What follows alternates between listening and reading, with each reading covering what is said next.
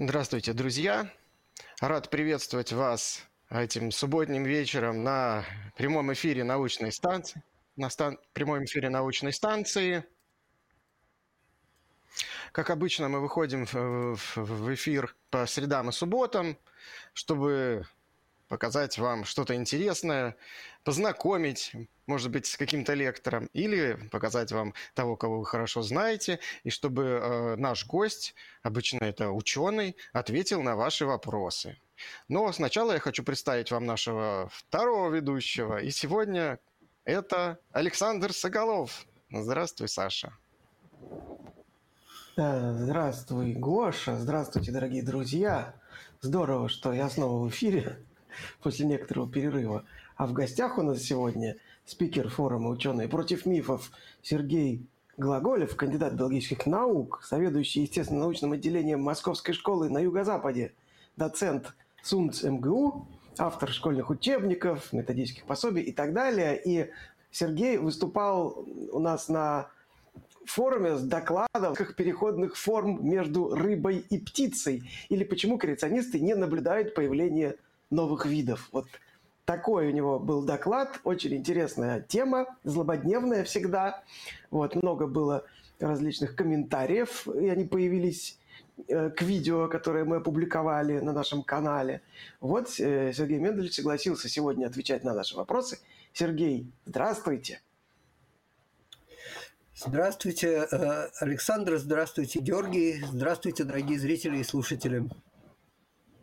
Да, и скоро мы перейдем к ответам на ваши вопросы, дорогие друзья. После того, как сделаем несколько коротких объявлений, я попрошу Георгия начать.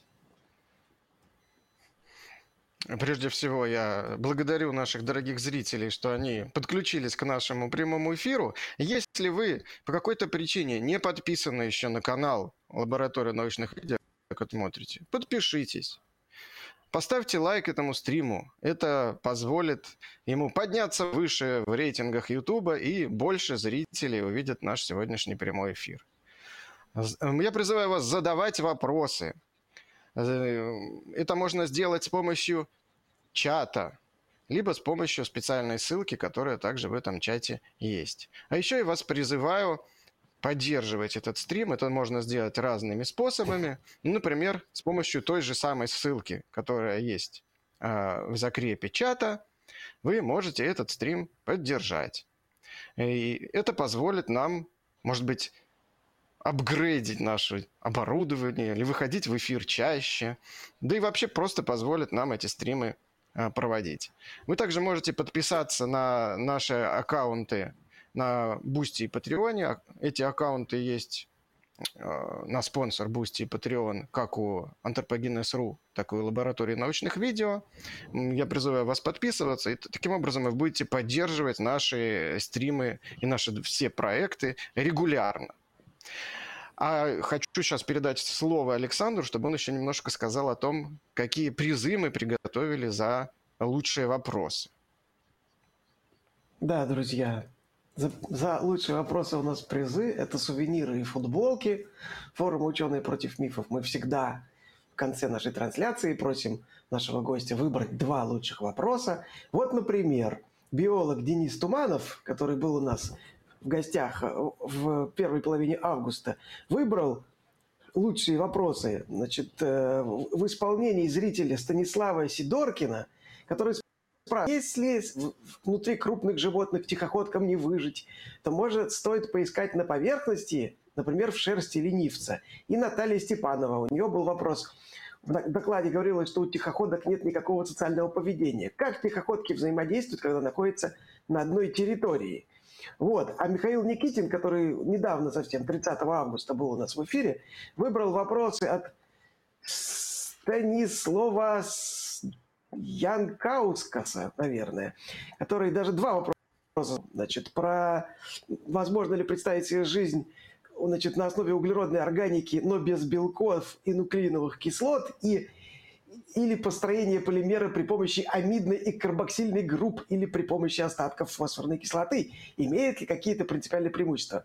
Вот. А еще один зритель с труднопроизносимым ником, к сожалению, спрашивал, с чего мы решили, что знаем, какие элементы распространены в нашей галактике. Мы опираемся на спектральный анализ, но кто сказал, что неизвестные нам химические вещества не будут давать такой же или максимально близкий спектр, как у известных элементов?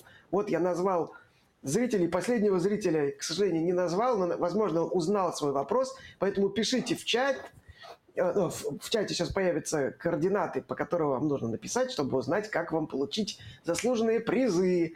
А все остальные, друзья, готовьте ваши вопросы. Есть шанс, что вы тоже получите приз. Вот. И мы, собственно, тогда переходим к вопросам. И начинаем с вопроса Александра Михайлова, значит, который спрашивает, почему мы не наблюдаем живых предков современных видов? Если вдруг одна группа отделилась, это ведь не значит, что другая должна была вымереть. Есть ли примеры предков кого-либо, чтобы они жили в одно время с потомками? А, спасибо за вопрос, Александр. А, ну, а ответ тут такой. Ну, почему мы сегодня не наблюдаем там, например, Наполеона? Потому что он умер а какие-то его потомки жили до сих, живы до сих пор. Естественно, э, предков живых организмов, которые жили миллиарды лет назад, мы сегодня наблюдать не можем. Но э, мы можем наблюдать кого? Мы можем наблюдать их потомков, которые дожили до наших дней и остались более похожи на предков, чем другие потомки. Ну, например, когда-то э, возникли общие предки всех эукариот, всех организмов с ядром, да, Одни из них остались одноклеточными жгутиконосцами, а другие превратились в людей. И одноклеточные жгутиконосцы больше похожи на общих предков эукариот, чем люди. Да? Или, например, когда-то существовали общие предки хордовых, и до наших дней дожили ланцетники, которые больше похожи на э, этих общих предков, чем, э, например, там млекопитающие. Да? Или вот когда-то были э, общие предки всех лопастеперых рыб саркоптеригии, к которым относимся и мы с вами, и до наших дней э, дожили там целоканты, латимерии, которые больше похожи на этих лопастеперых рыб, или дожили двоекодышащие рыбы. Они больше похожи на эти предковые формы, чем какие-нибудь рептилии, птицы и млекопитающие. Поэтому, э, конечно, э, организмы, которые жили давно, э, они исчезли, но те организмы, которые являются их потомками, в разной степени от них удалились. И, конечно, не значит, что если одна ветвь отделилась, то вторая исчезла. Да, многие ветви существуют одновременно, какие-то из них больше похожи на наших предков, а какие-то меньше. Вот и ответ. Большое спасибо. спасибо. Вполне исчерпывающе. Следующий вопрос от Блейд Мастера. Неужели эволюционный переход от примитивного к сложному является более контринтуитивным, чем единоразовое появление очень специфичных, узконаправленных и сложных систем? Э, спасибо, Блейдмастер. За этот вопрос. Я, правда, сначала его не понял и не понял, как на него отвечать. И до сих пор я не уверен, что понял его правильно, но кажется, э, вопрос это заключается в том, если его перефразировать, э, почему так много э, людей верят в креационизм, разумное творение, божественный замысел, вмешательство Творца в дела эволюции и так далее. Ну, ответ, мне кажется, очевиден многие люди верят в это, э, потому что люди в среднем вообще, к сожалению, легковерные.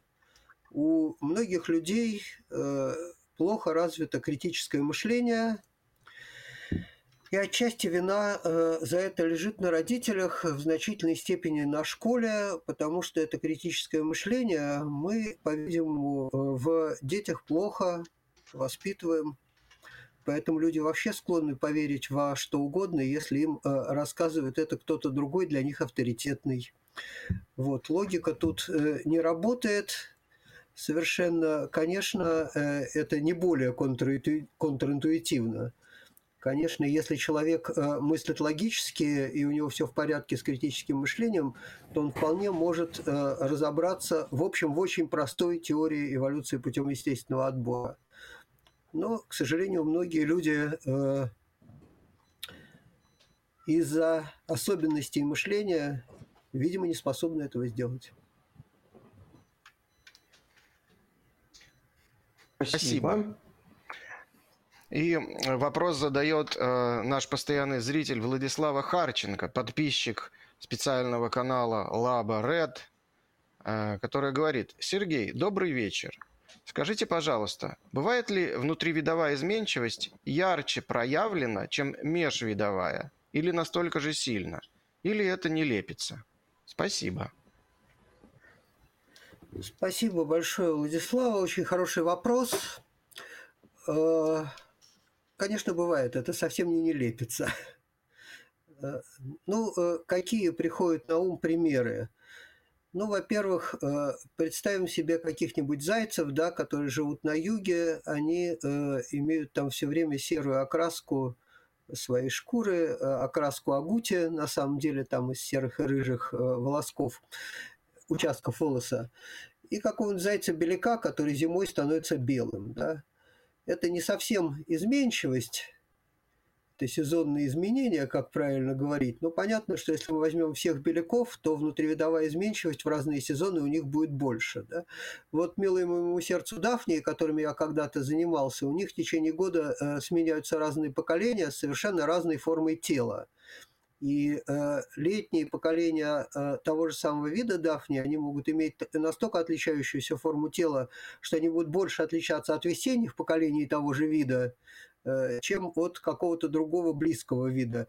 Когда-то э, эти сезонные формы и, и описали во многих случаях как разные виды, но потом оказалось, что просто форма тела меняется там под влиянием внешних условий. Да?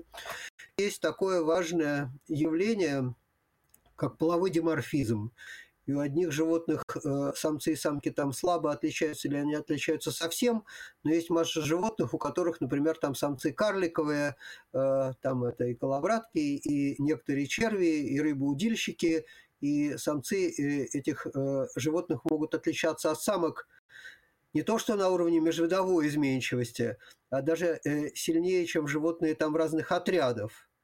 Да? Вот. Есть э, возрастная изменчивость или возрастные изменения. И не случайно личинок угря, э, который называется лептоцефалы, когда-то э, описали как отдельное семейство рыб.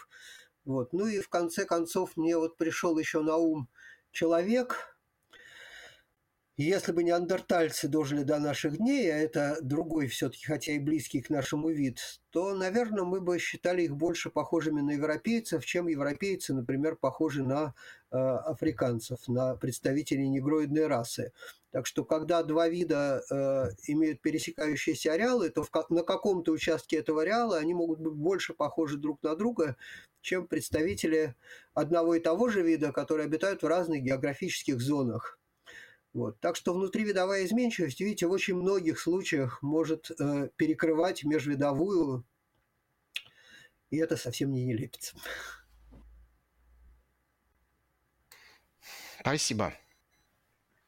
Да, Саш, тебя не слышно.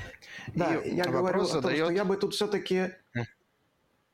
Я бы все-таки тут поспорил по поводу неандертальцев, может быть, потому что мы, строго говоря, не знаем, как они выглядели точно, но по некоторым данным кожа-то у них была темная. Вот, и может быть они как раз больше бы ну, понятно, что э, там речь не только в цвете кожи, но и в особенностях анатомии, но издалека, может быть, как раз на африканца современный человек бы его принял, потому что кроманьонцы тоже были темными, наши предки темнокожими и довольно долго. Да, ну, понятно. По современным да, данным. правда. Я, я, вот. я этого не учил. Про, про, неандертальцев я не знаю. Э, я читал несколько заметок на элементах, где говорится, что они были рыжими, э, и, и вряд ли они при этом были темнокожими, что-то у меня сомнения берут. А вот про команьонцев я действительно не учел, что кожа у них посветлела всего там где-то 5 да, тысяч лет назад, и до этого они были темнокожими. Ну, понятно, что это детали, а в принципе... Ну, два про рыжие открой вам участке... секрет. Да, открой да. вам секрет, что про рыжих это устаревшая тема. Немножко. Уже есть более новые не данные. Ну ладно, да? не буду.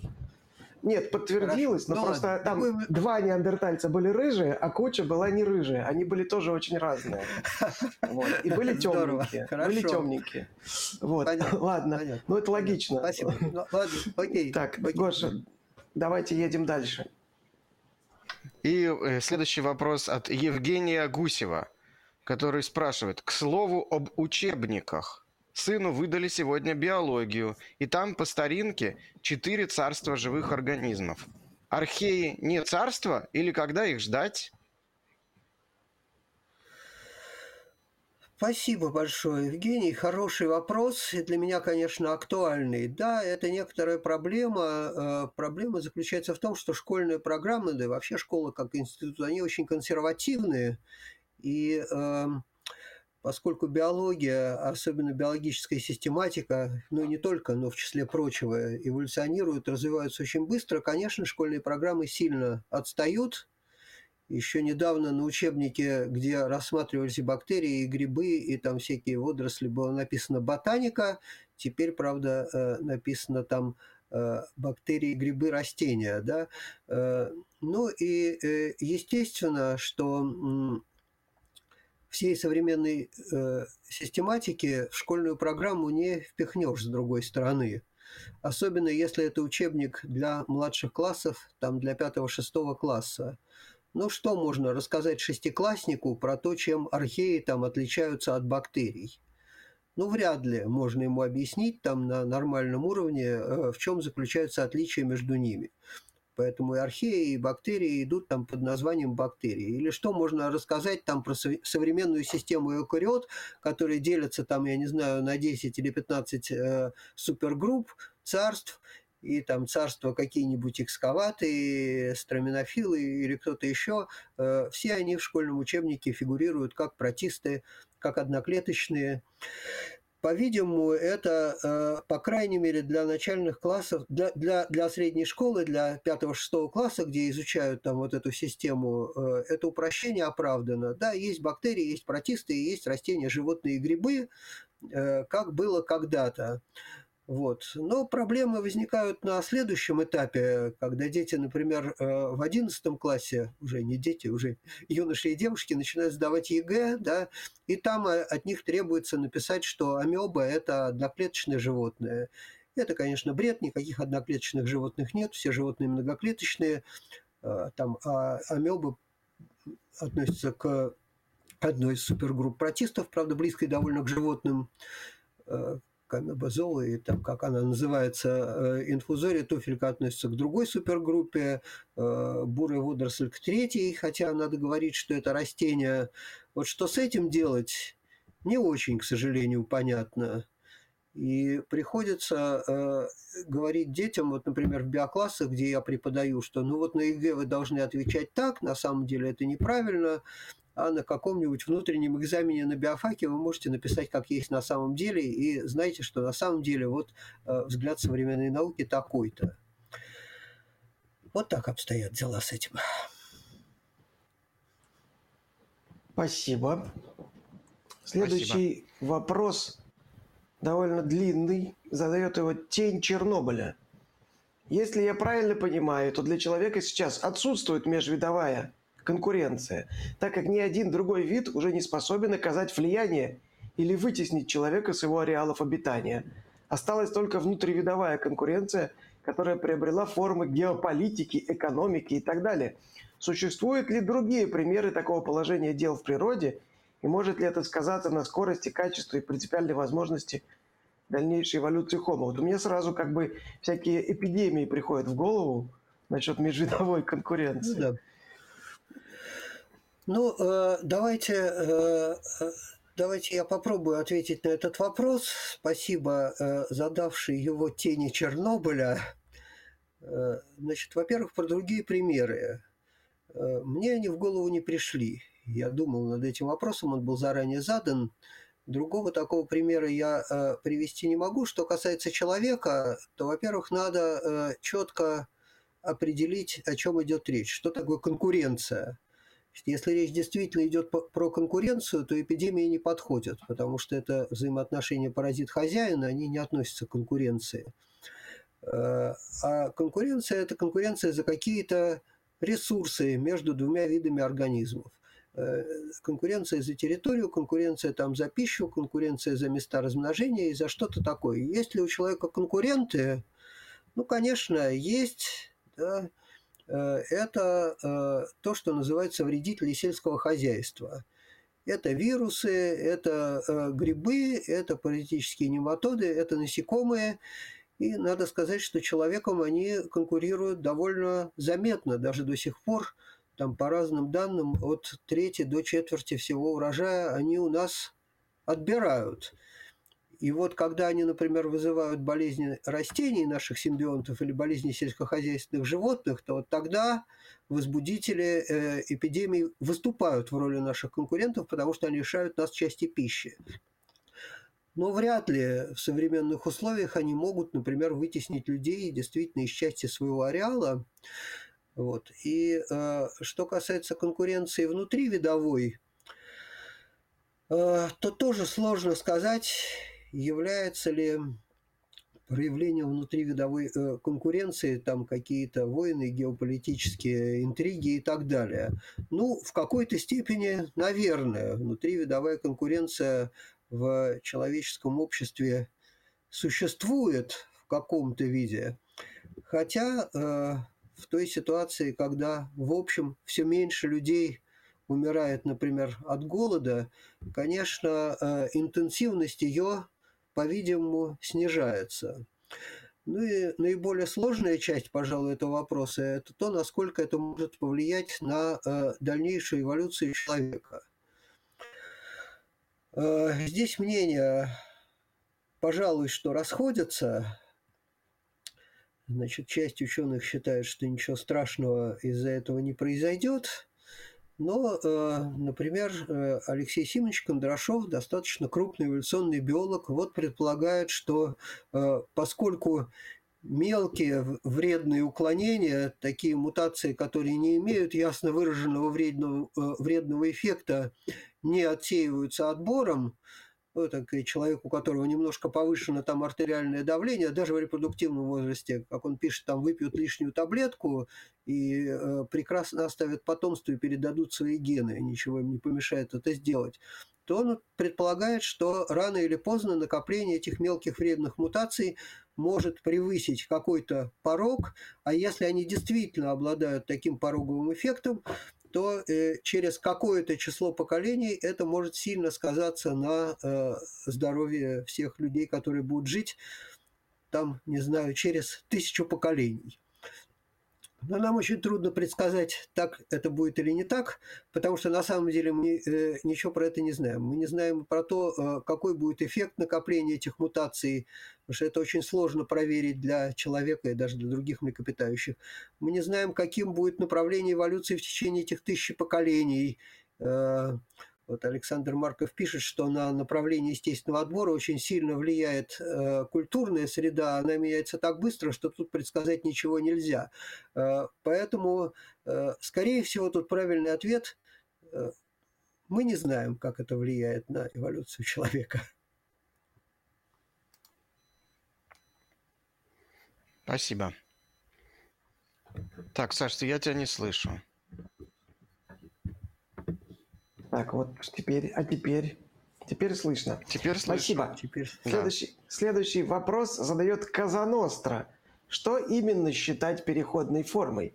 В докладе вы говорили о формах между динозаврами и птицами, но ведь теоретически динозавры – переходная форма между первыми созданиями и птицами. Я запуталась. Э, да, спасибо за вопрос, Казанова. Да, ну, э, понятно, что э, мы, мы об этом говорили, и это было написано, что в каком-то смысле любой вид – это переходная форма между какими-то другими двумя видами. И действительно, динозавры – это переходная форма между предками динозавров и, и птицами. Да, э, в любой эволюционной линии – Например, в эволюционной линии, которая ведет от кистеперых рыб там, к птицам, ну, древних кистеперых рыб репидистий, которые считаются общими предками тетрапод, э, каждое звено – это переходная форма между предыдущим и последующим. И в этом ряду есть переходные формы между рыбами и амфибиями, между амфибиями и рептилиями, между предками э, рептилиями, которые да, дали начало динозаврам, там текодонтами или кто они были, и самими динозаврами, и между динозаврами и современными птицами. Все эти формы переходные. Я, правда, не очень понимаю, где тут можно запутаться. Ну, видимо, что-то там с Спасибо. динозаврами запутало. Меня лично запутали первые создания. Ну ладно. А вот А вопрос не задает первое Андрей, создание. Андрей Козлов. Спрашивает. «А может ли признак полового отбора стать основным в естественном? Например, могут ли рога оленя стать инструментом охоты? Есть ли животные, которые претерпевали такие изменения? И как выглядели их промежуточные формы? Спасибо, Андрей. Очень интересный вопрос. Э, Он был задан заранее, я тоже над ним думал. Э, Ну, правда, мне не очень нравится э, противопоставление полового отбора и естественного. Их иногда действительно как-то упоминают по отдельности. Я бы предпочел говорить, что половой отбор – это все-таки одна из форм естественного отбора. Ну, понятно, почему их разделяют, потому что естественный отбор вроде бы э, повышает приспособленность, да, все время, а половой отбор, э, как считают некоторые, по крайней мере, ученые, может завести э, вид в тупик и в конечном счете привести к его вымиранию, как якобы было там с большерогими оленями, у которых рога увеличивались и увеличивались, а потом, возможно, стали такими тяжелыми, что мешали там убегать от хищников там, и так далее. Да? Э, Так вот, э, может ли признак, который возник под влиянием полового отбора, дальше быть подхваченным естественным отбором и усиливаться уже под влиянием каких-то других э, факторов отбора, не связанных с половым? Скажем вот так, да? Думаю, что да. И э, как раз турнирное оружие – это хороший пример. Ну, понятно, что э, рога оленей вряд ли будут использоваться для охоты, потому что олени не охотятся, да? но э, рога вполне могут использоваться и как турнирное оружие, и как э, оруж- оружие защиты от хищников. Олени для защиты от хищников рога э, насколько я знаю, насколько известно, никогда не используют. Они защищаются с помощью копыт, и лоси тоже. И, и у них рога это действительно только турнирное оружие. Но давайте э, подумаем над таким примером, как, например, какие-нибудь буйволы, там, бизоны или зубры, которые вполне могут забодать там волка, другого хищника и используют рога как оружие. Значит, крупные размеры, повышенная агрессивность. Все эти признаки, они могут возникнуть под влиянием полового отбора в ходе турнирных боев за самок. И те э, самцы, которые э, у такого животного, как буйвол или зубр, будут крупнее, они будут получать, конечно, преимущество в половом отборе. Э, Если такое животное ведет ста- стадный или стайный образ жизни, если самцы участвуют в защите потомства, то, естественно, с самых ранних этапов естественный отбор начнет действовать в том же направлении, что и половой отбор, и у очень многих животных мы именно это и наблюдаем. Вот. Ну а теперь представим себе ситуацию, что э, этот половой отбор действовал э, в какой-то популяции или среди какого-то вида животных, которому крупные хищники не угрожали. Да? Значит, эти признаки возникли под действием полового отбора, а потом на эту территорию проникли хищники. Понятно, что естественный отбор, он на эти признаки будет действовать в таком же направлении. И они, соответственно, будут усиливаться уже под действием естественного отбора, э, скорее даже, может быть, в большей степени, чем под действием полового. А вот э, с конкретными примерами возникли, конечно, э, проблемы. Я их сходу не нашел. Но э, думаю, что если поискать, может быть, найдутся такие примеры. Э, вот, э, ну, не знаю, там я стал э, думать вот в таком вот направлении, вот, например, там э, какие, какие признаки или какие структуры там используются и для размножения, и не только. Э, вот у самцов пауков, например, им надо сплести специальную паутинку, да, чтобы на нее там а, отложить капельку спермы, а потом там ее набрать в хелицеры и вести половые пути самки. Вот э, можно ли представить себе, что сначала паутина у самцов возникла только для размножения, и те самцы, которые плели там эту паутинку лучше, они выигрывали в половом отборе, а потом она стала использоваться для других целей. Ну, наверное, надо поискать такой пример, но пауки, кажется, не подходят. потому что считается, что у них паутина все-таки возникла не для э, того, чтобы осуществлять спаривание исходно, а для того, чтобы э, защищать от, в частности, высыхания яйца и самих пауков. По-видимому, вот эта функция, связанная с размножением, для паутины не первична. Но могла бы быть первична, и как у любого э, признака, э, потом могла бы произойти смена функций, и э, этот признак, эта форма поведения, она была бы уже подхвачена дальше э, половым отбором. Э, естественным отбором, извините, да. Примерно так. Спасибо. И вопрос а, от нашей постоянной зрительницы Евгении а, Лысаковой. Есть убедительная гипотеза, что ионный состав цитоплазмы и межклеточной жидкости соответствует среде в момент их эволюции. Если продолжить аналогию, чему соответствует гомеостаз теплокровных? А, я думаю, что тут не надо продолжать аналогию, потому что, ну, в какой-то степени, да, наша там соленая кровь – это, возможно, наследие наших морских предков, которые эволюционировали в морской воде. Хотя надо сказать, что все-таки солевой состав и концентрация солей нашей крови сейчас заметно отличается от морской воды – в морской воде все-таки концентрация солей 3,5 грамма на литр, а в человеческой крови примерно 1 или 1,5 грамма на литр. И многие животные, которые живут в море, э, осуществляют осморегуляцию. У рыб кровь, например, тоже у морских рыб гораздо менее соленая, чем морская вода. Так что э, далеко не во всех случаях солевой состав и концентрация солей, тем более в э, жидкостях тела организма, соответствует той среде, в которой они эволюционировали. А в случае э, теплокровных животных тут э, аналогию продолжать не надо, потому что тут как раз все наоборот.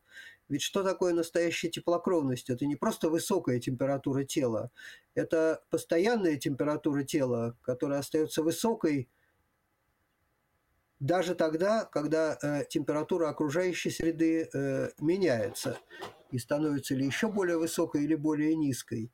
И э, теплокровность, ну, наверное, с большей вероятностью может возникнуть как адаптация у животных, которые живут в э, изменчивой среде потому что там э, она позволяет им сохранять э, высокую активность в течение всего года и в течение всех суток.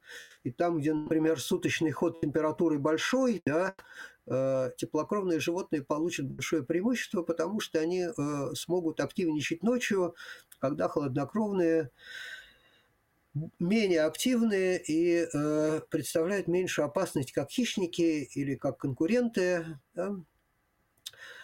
Так что тут все как раз э, обстоит э, в каком-то смысле с точностью наоборот, до наоборот. Э, теплокровные животные не, не должны э, никак своей температурой тела отражать какие-то особенности температуры среды, в которой они эволюционировали. Я бы так сказал. Спасибо большое. И э, вопрос, наверное, Александр следующий задаст вопрос, да? Да, Александр задаст следующий вопрос. Он от Эндрю from Siberia. Правда ли, что люди прошли через горлышко бутылки в свое время? Да, насколько я знаю, действительно были такие периоды, когда э, популяция и нашего вида людей проходила через бутылочное горлышко. И такие периоды э, человеческой популяции вроде бы были как минимум дважды. Один раз, когда все люди еще жили в Африке и в какой-то момент чуть не вымерли. Насколько я знаю, согласно одной из гипотез, э, спаслись те, кто жил близко к берегу моря, потому что там можно было легче добыть себе пищу в условиях ухудшившегося климата. Ну и второе бутылочное горлышко, вроде бы общепринятое, это примерно 70 тысяч лет назад, после извержения вулкана Тоба катастрофического, когда тоже, видимо, э, на некоторое время условия среды так ухудшились, что в каких-то местах представители нашего вида полностью вымерли, там недалеко от места этого извержения, а это, кажется, была Суматра или э, Ява, да, где-то там в том районе. А в других районах э, мира э, численность людей сильно снизилась и составляла не больше нескольких тысяч человек. И, кажется, промелькнуло сообщение буквально на днях, про статью в журнале Science, я, правда, не успел посмотреть саму статью, что горлышко бутылки проходили якобы предки человека, э, еще э, не современного, а, видимо, Гидельбергского, около 700 тысяч лет назад. Но тут я только слышал звон, но точно не знаю, где он. Видимо, какие-то генетические данные появились, которые об этом тоже свидетельствуют. Так что да, правда. Спасибо. Спасибо. Следующий вопрос задает Владислава Харченко. Вопрос с донатом. Сергей, насколько я поняла по вашему выступлению, сейчас нет промежуточных форм развития человека. Если бы их нашли, позволила бы этика об этом официально заявить? Или кто-то бы обиделся? Спасибо? Да, спасибо за вопрос. Э, да, интересный вопрос, конечно. Э, ну, если имеется в виду какие-то промежуточные формы, которые отделились э, от линии эволюции человека после расхождения линии эволюции человека и шимпанзе 7 миллионов лет назад, то, конечно, их нет. Да. Видимо, они все полностью вымерли, и все наши предки относятся, э, все, все современные люди, а, они относятся к одной эволюционной ветви, к одному виду, скажем так, да, ну и дивергенция разных популяций современных людей таким образом произошла позже, чем 300 тысяч лет назад. Какие-то линии, какие-то популяции современного человека от общего его дерева отделились, несомненно, раньше, чем другие – но э, вряд ли вопрос об этом. Значит, вопрос, видимо, о том, что если бы сохранились какие-то другие виды людей, которые отделились раньше, чем возник Homo sapiens, такие как э, э, человек с острова Флорес, Homo floresiensis, или такие как неандертальцы, то э, как бы мы относились к ним вот в наше время? Э, и кто, и кто бы обиделся, если бы мы начали считать их людьми, да? Э, ну, э, кто-нибудь бы обязательно обиделся. Кто-нибудь же э, обижается и на то, что мы говорим, что человек произошел от там, другой обезьяны, и что шимпанзе наши ближайшие предки. Так что на этот вопрос можно уверенно ответить положительно. Кто-нибудь бы обиделся. А считали бы мы их людьми? Ну, надеюсь, что да. Э, поскольку людей, которые ведут сильно отличающийся от нас образ жизни, э, ну, такие племена, которые называют иногда примитивными, или там сейчас их чаще называют неконтактными, которые ведут такой же образ жизни охотников и собирателей, как наши довольно далекие предки, э, к счастью, все сейчас считают людьми. Никто, как еще там 100 или 200 лет, не организует на них охоту, не рассматривает их как охотничьи трофеи. Э, да и есть тенденция относиться к человекообразным обезьянам достаточно гуманно, почти как к людям, и на всякие эксперименты с ними вводить более-менее те же самые этические ограничения, что на эксперименты с людьми. Э, так что э, надеюсь, что да, надеюсь, что эта этика наша нынешняя позволила бы считать их людьми. Спасибо. И э, вопрос задает наш постоянный зритель Ксения Дмитрий Целест. Задает он его в канале Лаба Ред. Э, вопрос звучит так. По каким признакам определяют, что организм является тупиковой ветвью? Быть может, просто еще не обнаружены его более поздние родственники? Да, хороший вопрос. И, э, э, как я понимаю, в науке он дискуссионен. Да? Ну, по каким признакам можно определить, что э, организм вряд ли даст какой-то веер новых форм? Э, ну, э, в общем, если это, этот, организм очень специализированный, если он занимает какую-то очень узкую экологическую нишу, если при малейшем изменении, если он занимает небольшой ареал, если при малейшем изменении условий ему грозит вымирание, то можно предполагать, что, скорее всего, Э, этот организм э, не даст какие-то, э, каких-то новых потомков, какие-то новые виды, какие-то новые роды, да, или тем более какие-то большие, более крупные группы. Но, конечно, мы, с другой стороны, никогда не можем быть полностью в этом уверены. Вот, по некоторым данным, достаточно специализированные формы в процессе эволюции иногда успешно осваивают, тем не менее, новые экологические ниши и являются родоначальниками каких-то достаточно крупных групп. Хотя, в принципе, больше ученых склоняется к тому, что э, предки крупных групп – это организмы не специализированные, э, ну, там, э, скорее такие, как э, какая-нибудь серая крыса, э, чем, как, не знаю, там, чем э, капибара которая может адаптироваться к более разным условиям, питается более разнообразной пищей, что это более перспективная в эволюции форма. А, но полной уверенности нет. Ни про одну форму мы э, с полной уверенностью не можем сказать, что ее эволюция закончилась. Спасибо.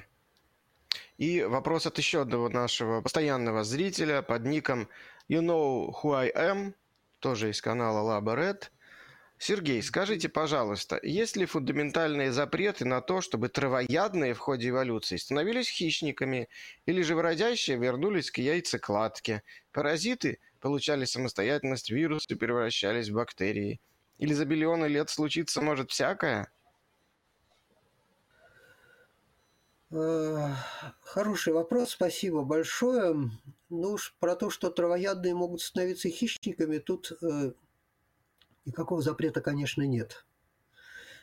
Один из примеров – это наши предки. Все-таки, видимо, наши предки, которые жили в экваториальном лесу, были преимущественно растительноядными, да, как и все наши ближайшие родственники, включая шимпанзе, питаются преимущественно растительной пищей. А наши более близкие предки, такие там, как Homo habilis или неандертальцы, были преимущественно плотоядные в течение довольно длительного времени, хотя они, конечно, употребляли и растительную пищу. И это отражается в анатомии современного человека. Например, среди всех человекообразных обезьян своих ближайших родственников, человек имеет наиболее длинный и тонкий кишечник, но наиболее короткий и гораздо меньший по, объем, по объему толстый кишечник. То есть мы гораздо более хищный вид, чем э, наши ближайшие родственники и наши предки, которые жили там э, 7 или 8 миллионов лет назад. Э, запросто э, какие-нибудь наземные предки китов, это были парнокопытные, но они, видимо, тоже были всеядными, но преимущественно растительноядные, и от них произошли все китообразные, и среди этих китообразных э, есть, как мы знаем, виды полностью плотоядные зубатые киты, которые вообще никакой растительной пищи не употребляют. Но я думаю, можно найти множество других примеров, когда э, растительные ядные формы сменялись хищными. Хотя надо отметить, что, конечно, основное э, направление эволюции э, противоположное – то есть, как правило, более древние, более примитивные формы плотоядные, а питание растительной пищей – это высший класс, и далеко не все группы организмов способны такое питание освоить. А, так что здесь возможен переход в обе стороны. А, от растительной ядности к хищничеству происходит реже, а наоборот он происходит чаще. Теперь от а, живорождения, яйца живорождения к яйцекладке – ну, э, опять-таки, обычно, конечно, мы наблюдаем переход в другом направлении, какие-то более примитивные э, формы яйцекладущие, а производные, более продвинутые, они э, переходят к яйцерождению и живорождению. Но поскольку здесь мы наблюдаем даже внутрирядовую изменчивость, например, среди рептилий, там одни популяции могут откладывать яйца, а другие, которые живут в другом климате, становятся живородящими. И поскольку такой переход происходит легко среди близких видов, ну, например, какие-нибудь моллюски риторины, они относятся к одному роду, одни откладывают яйца, из них выходят личинки, другие откладывают яйца, из них выходят там э, улиточки, то есть у них становится прямое развитие, а третьи яйца живородящие, то я думаю, что здесь переход в другом направлении тоже вполне возможен. Э, в каких-то случаях здесь э, эволюция может быть обратимой частично. Думаю, что э, если внимательно посмотреть на филогенетические деревья разных организмов, мы такие примеры найдем перехода от живорождения к яйцекладке. По крайней мере, среди беспозвоночных. Про позвоночных я менее тут уверен.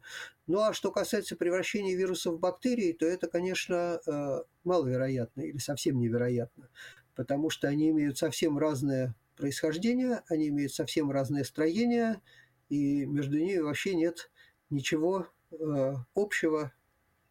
Так что вот такой вот барьер между очень удаленными группами живых организмов э, преодолен быть не может. Спасибо. Вопрос Спасибо. задает Дмитрий Че насколько живые ископаемые соответствуют тем формах, формам ископаемых сотни миллионов лет назад. Ну, в принципе, которые жили, которые жили этом... сотни миллионов лет назад. Да, да. Я отчасти да, про это да. говорил, но давайте я коротко э, отвечу все-таки на этот вопрос. Это очень сильно зависит от конкретного случая. Значит, в некоторых случаях действительно э, в течение сотен миллионов лет мало что меняется. Ну, например, э, насколько я э, представляю, хороший пример – это щитни, такие примитивные жаброногие ракообразные, которые живут во временных лужах. И действительно, еще в конце палеозоя э, эти щитни жили, видимо, в таких же лужах, более-менее так же выглядели, так же размножались, ничем не отличались от современных. Да?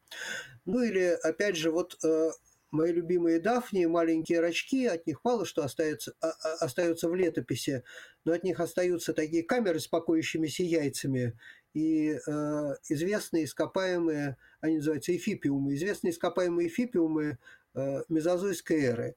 И они, в общем, неотличимы от современных, причем можно определить их принадлежность, по крайней мере, к двум разным подродам, которые ныне существуют. Ну вот в строении Фипиума в Дафнии ничего не изменилось с э, юрского периода. Да? А в других случаях, конечно, э, современные виды какой-то группы, которые живо, считаются группой живых ископаемых, могут существенно отличаться от э, древних видов. Э, да и между собой они могут заметно отличаться. Ну, например, там современная латимерия да, существенно отличается от тех лопастеперых рыб, от которых произошли наземные позвоночные. Э, ну, скажем, тем, что легкие у нее не функционируют, они там развиваются, потом заполняются жиром, что она ведет совсем другой образ жизни, там какие-то другие у нее есть особенности. Э, ну или, не знаю, вот э, типичные живые ископаемые моллюски моноплакофоры, да, и вот когда открыли первый вид э, этих моноблокофор, это была такая же сенсация, как открытие латимерии. Э, какие-то из них, наверное, похожи на древних моноплакофор, но потом их открывали э, гораздо больше, и среди них открыли, например, миниатюрные виды там размером в миллиметр, у которых в связи с этим исчезло сердце и кровеносная система. Ну, они моноплакофоры, ну, живые, ископаемые, да, но вот они, конечно, существенно отличаются от существенно отличаются от тех древних крупных видов, которых э, описывают палеонтологи. Так что тут ситуация может быть разной. Да, следующий Спасибо. вопрос. Прямо вопрос ребром ставит Кирилл Голобурда. Хотелось бы коммент о необъяснимых археологических находках, находках вроде великанских останков камней Ики и прочь. Прямо вот про всех. Да, спасибо, Кирилл. Я, конечно, не знал, честно говоря, что такое камни Ики, но поскольку этот вопрос задан заранее, то успел посмотреть. Про них есть заметка на элементах вот прям так она называется, камники. Это камни, на которых э, э, из Южной Америки, там из Перу, на которых э, выгравированы разные сцены из жизни индейцев, и в частности на многих из них изображены индейцы рядом с динозаврами. Вот. Ну, а американские остатки – это, значит, остатки каких-то там людей, которые были ростом 4 метра и так далее. Э, Значит, тут я процитирую э, Льва Ландау, он примерно говорил такое, что когда люди слышат про какое-нибудь необъяснимое явление в э, природе или в науке, то они начинают пытаться как-то его объяснить, выдвигать разные, выдвигают разные гипотезы и так далее. Хотя для начала следовало выдвинуть самую простую гипотезу, что все это просто вранье. И э, про такие находки можно сказать то же самое. В частности, про эти камни Ики э, хорошо известно и доказано сейчас, что это подделки. А как получилось так, что этих подделок сделали 15 тысяч, прочитайте на сайте «Элементы». Это поучительная история. Спасибо. Да, ну, да, кроме говоря, сайта «Элементы». История...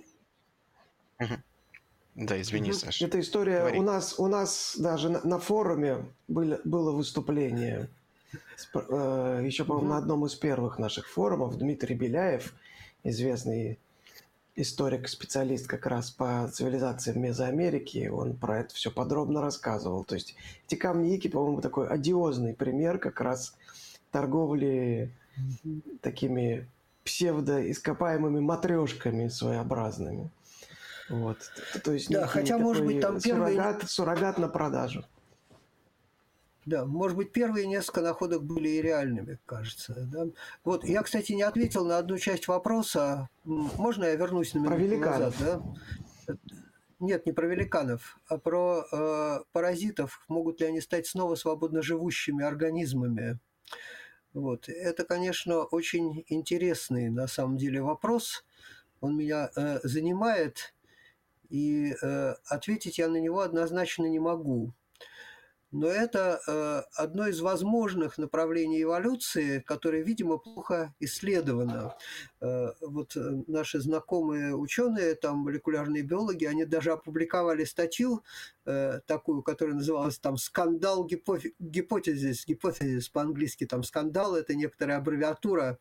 И, и гипотеза эта заключалась в том, что э, паразитическая группа книдарии, такие миксозои, они могли возникнуть э, из клеток раковых опухолей тех же книдарий. Вот. Но э, э, дальше э, эта же группа ученых э, расшифровала несколько геномов э, миксозоев и опубликовала другую статью, где э, эта гипотеза была опровергнута на основе молекулярных данных, она э, не подтвердилась.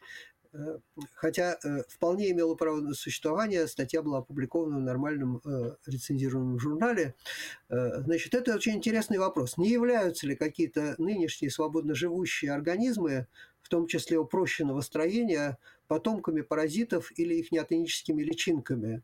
Вот под подозрением, например, находится трихоплекс – Э, поскольку его взрослых форм никто никогда, э, ну, ну то есть полово, э, чем кончается половое размножение, никто не знает, все его эмбрионы в лаборатории гибнут, то одна из гипотез, которая явно напрашивается, если этот организм вторично упрощен, что, может быть, когда-то его взрослые формы в ком-то паразитировали, да, значит, эти хозяева вымерли, взрослая форма вымерла, а личинки научились размножаться половым путем, Э, и превратились в вот такой самостоятельно упрощенный организм. Э, так что, так что э, вопрос этот очень интересный, ответа на него наука, видимо, не знает. Спасибо. И вопрос задает наш э, зритель под ником Тринкет Липслумс. Липслумс. Какова вероятность, что современный человек окажется тупиковой веткой эволюции?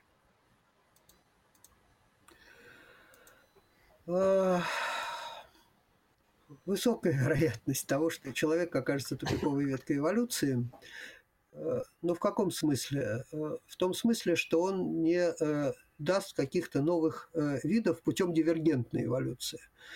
Значит, я думаю, что филетическая эволюция человека, будем надеяться, если человечество себя не уничтожит, какое-то время будет продолжаться какие-то признаки человека э, будут в ходе эволюции, вероятно, изменяться, э, хотя мы точно не знаем, какие. Я уже говорил, что очень трудно предсказать, в каком направлении эта эволюция пойдет.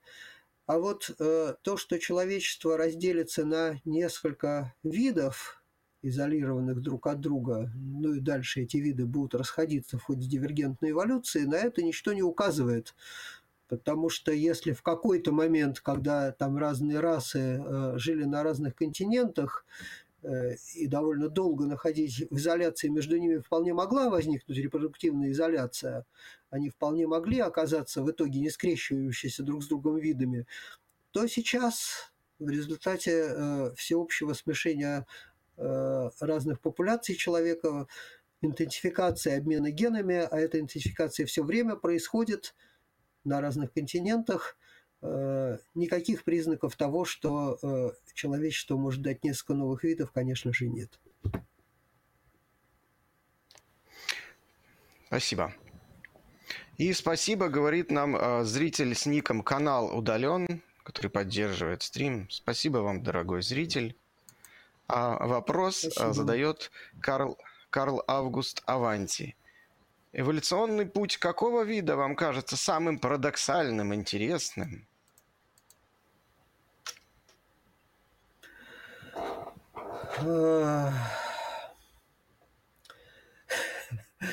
Сложный вопрос. Мне вообще э, эволюция кажется очень интересной. И во многих случаях она, конечно, парадоксальна. И, э, наверное, в эволюции каждого вида можно найти какие-то э, парадоксы, какие-то удивительные моменты, ну вот что мне приходит сходу на ум? Э, значит, ответить четко про какой-то один вид я не могу. Я никогда над этим не думал, надо подумать просто подольше. Ну какие есть парадоксальные моменты в эволюции? Э, ну, например, нам, нам, по крайней мере, нам кажется, которые нам кажутся контринтуитивными. Ну, например, парадоксальное возникновение эусоциальности у разных животных, когда часть особей становятся бесплодными, отказываются от размножения в пользу других особей, маток, у термитов, муравьев, пчел, там голых землекопах. Сейчас э, такие виды описаны среди пауков, э, ракообразных. Ну, э, замечательное, конечно, и удивительное явление, как это происходит, да, это очень интересно, парадоксально, действительно. Это один вариант. Второй вариант, парадоксальной такой вот эволюции, необычной, это, конечно, эволюция, которая ведет к упрощению, к утрате сложных органов. Э, это парадоксально, контринтуитивно. Нам кажется, что эволюция – это прогресс, а тем не менее в ходе эволюции, например, там ракообразная сакулина может превратиться действительно во что-то напоминающее раковую опухоль, и в ходе индивидуального развития э, сначала появляется личинка, похожая на рачка, потом она превращается в кучку клеток бесформенную, и потом из этих клеток развивается взрослый организм, который не имеет ну, практически ни одного признака членистоногого. Как это произошло в ходе эволюции, как возникли такие формы, это, конечно, удивительно, это интересно, это парадоксально. Ну и в некотором смысле, конечно, удивительная, парадоксальная эволюция человека – что, ну, э, что, ну, голая обезьяна, ну, бегал по саванне, ну, ничем не отличался там от других э, таких же обезьян, которые бегали по соседству. И вдруг в течение достаточно короткого времени мозг у него увеличился в 4 раза. Э, он стал э, вместо хищника сверхсимбионтом, который одомашнил там кучу всяких растений и животных, э, распространился по всему земному шару, создал цивилизацию и достиг такой численности вместе со своими всеми этими симбионтами, что все дикие млекопитающие, все дикие птицы, все дикие наземные позвоночные сейчас составляют одну, наверное, двадцатую, если не одну сотую часть по биомассе от людей и домашних животных. Поразительно. Парадоксальный случай в эволюции. Э, каждый из этих случаев и множество других достоин изумления. Спасибо. А, на самом деле мы уже а, около часа в эфире, и я предлагаю сделать короткий перерыв для объявлений, после которых опять продолжить зачитывать вопросы, которых на самом деле уже ой как много в очереди. Поэтому я, во-первых, призываю по возможности отвечать на некоторые хотя бы из них э, лаконично, если это возможно. А дорогих зрителей призываю, Хорошо. Во-первых, во-первых, а, я вижу, что нас смотрят сейчас уже больше 300 человек э, на Ютубе и еще несколько сотен смотрят ВКонтакте. А лайков на Ютубе стоит всего 178. Mm-hmm. Как-то это, не, по-моему, нехорошо, дорогие зрители. Если вам нравится то, что вы смотрите, не стесняйтесь поставить лайк. Не стесняйтесь задавать ваши вопросы в чате. Не стесняйтесь использовать ссылку, которая находится в закрепе чата, чтобы поддержать этот стрим. Кстати говоря, знак благодарности мы вполне возможно, что зададим ваш вопрос вне очереди. А еще э, я хочу сказать, что в лаборатории научных видео э, на, на канале, который вы сейчас находитесь, есть странички на Sponsr, на Boosty, на Patreon е, где можно подписаться, поддерживать этот замечательный канал регулярно, тем самым помогая выходить нашим прямым эфирам. А теперь я бы попрошу Александра, может быть, он расскажет, что нас ждет на наших YouTube-каналах ближе Да, я с удовольствием расскажу о том, что нас ждет. Например, значит, ну, начиная с воскресенья, это у нас завтра, завтра выйдет новость недели. Да, новость недели в моем исполнении, правда, только для наших подписчиков на Sponsr, Boosty и на Patreon е. Значит, новость недели традиционная, где я расскажу про два новых вида человека, найденных один в Китае, другой во Франции. Ну, на самом деле, не совсем они, конечно, новые, но в, э, средствах массовой информации эта новость подавалась именно так. Значит, теперь, 6 сентября, в среду, э, уже для всех наших зрителей выйдет, видимо, на канале Лаборатории научных видео, я так понимаю, лекция Ивана да. Семьяна, нашего большого друга, археолога, реконструктора. И лекция, соответственно, называется «Экспериментальная археология и живая история». Вот. Э, а, а вот о экспериментальной археологии как о методе обучения и способе популяризации, что ли, презентации истории, исторического наследия. В четверг, 7 сентября, на канале «Антропогенез» выйдет первый эпизод недавно прошедшего форума «Ученые против мифов» очередного. И это выступление, опять-таки, нашего большого друга, египтолога Максима Лебедева, которое называлось «Кто, поддерж... Кто подделал гробницу Тутанхамона, бюст Нефертити и подпись Хеопса? Теории заговора в египетской археологии». Хороший был доклад, прям отличный. Ну, нравится мне Древний Египет, Максим отлично рассказывает. В четверг все смотрите на канале Антропогенеза. В пятницу, опять-таки, это уже для наших подписчиков на Sponsr, Boosty и Patreon е, выйдет уже десятый выпуск цикла мини-лекций э, нашего друга Александра Бутягина. Все, все друзья. Ну, что поделать, наши, наши спикеры, они же наши друзья. Как, как, как, как их не любить? Вот, Александр Бутягин, значит, в своем цикле «История вещей» расскажет про историю такого объекта, как стакан. Я думаю, это интересно. В субботу, 9 сентября, нас ждет постскриптум доклада Сергея Пилипенко, пытаясь объять необъятное, к чему ведут попытки понять устройство Вселенной. Вот э, кандидат физмат наук Сергей Пилипенко, астроном, астрофизик, выступал на форуме «Ученые против мифов». В следующую субботу он будет отвечать на ваши вопросы по поводу устройства Вселенной, ни много ни мало. Вот пока что наши анонсы. То, что нас ждет в ближайшее время. Да? Гош, я ничего не пропустил? Да. Нет, Саш, ничего не пропустил. Спасибо тебе большое за анонсы. А мы, собственно, переходим дальше к вопросам, которых еще много. Да. И вопрос задает Елена Кедис, которая спрашивает. Птицы от птеродактилей и летучих мышей отличаются наличием киля – Найдены ли динозавры с килем? Чтобы летать, не обязательно нужны перья. Да, спасибо, Елена. Это вопрос тоже был задан заранее. Я бы сходу на него не ответил, честно говоря. Но я посмотрел на эту тему э, всякие источники, литературу. И хотя нашел указание на то, что одного из видов микрорапторов это э, динозаврик с активным полетом, такой четырехкрылый, который не относится, собственно, к линии птиц. Но если не придираться к, э, словам и не говорить, что птицы это тоже динозавры, да, конечно, держать в голове, э, что у него якобы был киль, кажется, это не так. И, по крайней мере, такого киля, выраженного, как у современных летающих птиц, у него не было.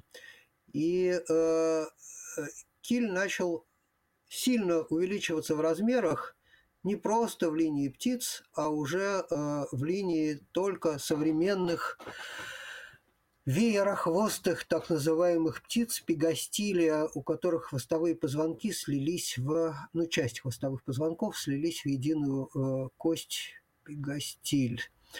Вот параллельно с появлением пегастиля у птиц появился киль. А у динозавров, э, у летучих мышей и у птерозавров по-другому укрепились мышцы, которые обеспечивали полет, прежде всего мышцы подниматели крыла, и при том устройстве мускулатуры, которая была свойственна им, э, киль, видимо, для активного полета не требовался потому что действительно в линии динозавров э, активный полет возникал как минимум трижды или, может быть, там четырежды. На эту тему тоже есть заметка Сергея Ястребова на элементах. Э, э, то, что для полета не обязательно нужны перья, это совершенно справедливо. Только птицам они обязательно нужны, а летучим мышам и птерозаврам не обязательно. Спасибо. Вопрос Спасибо. от нашего зрителя Дмитрия. Возможно ли на данный момент возникновение разумной жизни, параллельной человеку на Земле?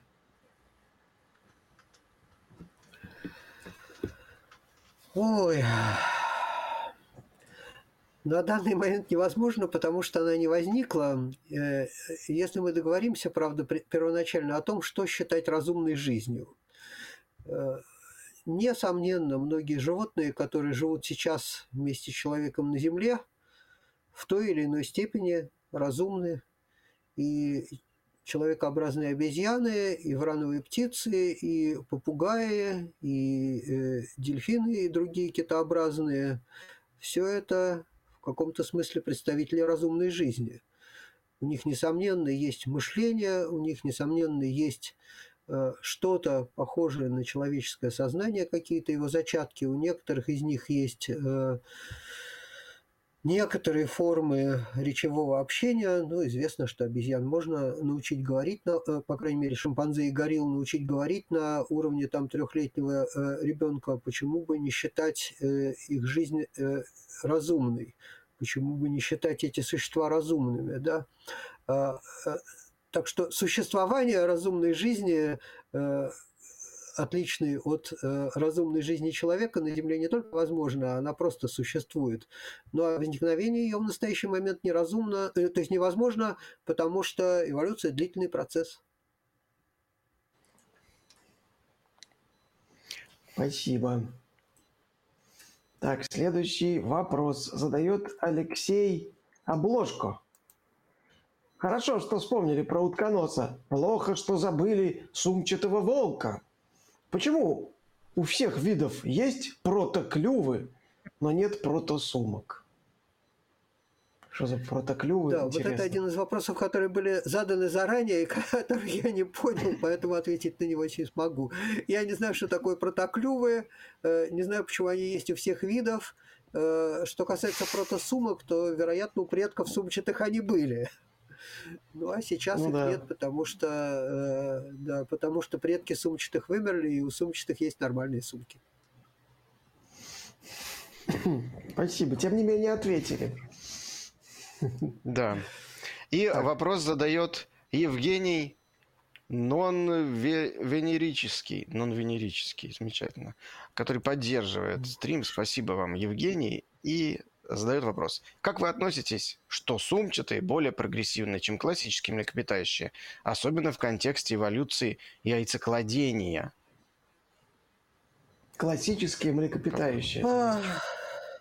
Это корова, Да. что ли? Э, Это, кстати, это, кстати, не такой уж э, э, парадоксальный вопрос, потому что сейчас вот появились некоторые данные относительно того, что плацентарные млекопитающие, может быть, в ходе эволюции появились действительно раньше сумчатых.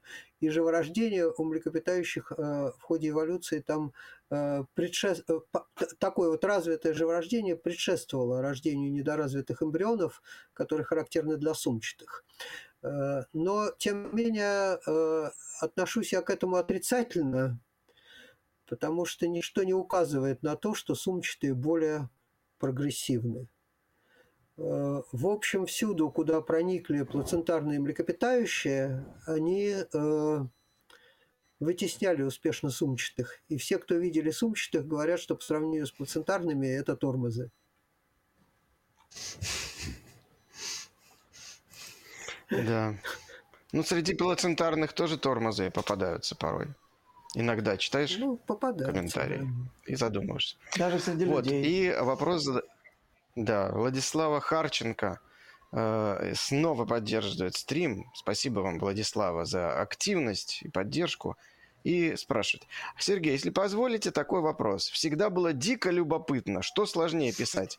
Фундаментальные научные труды или школьные учебники? Спасибо. Ой, простите. Будь здоров. Э, Я не могу квалифицированно ответить на этот вопрос, потому что не писал фундаментальных научных трудов. Кроме разве что очень толстой кандидатской диссертации. Если считать ее научным трудом, э, то вот ее мне пришлось написать.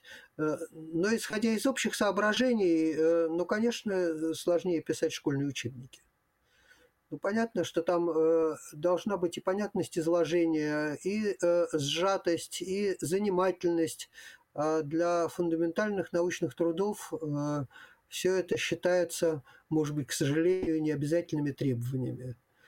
Поэтому, э, скорее всего, труд- гораздо труднее написать школьный учебник. Спасибо. Спасибо. Так, вопрос задает Алекс.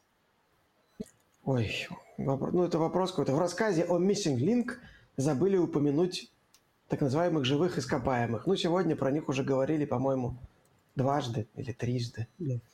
Так что, я думаю, вопрос уже снят. Да. Это не вопрос. Тут нет вопроса. Антон, Да. да. Антон Анатольевич пишет. А, например, утконос – живое ископаемое или переходная форма?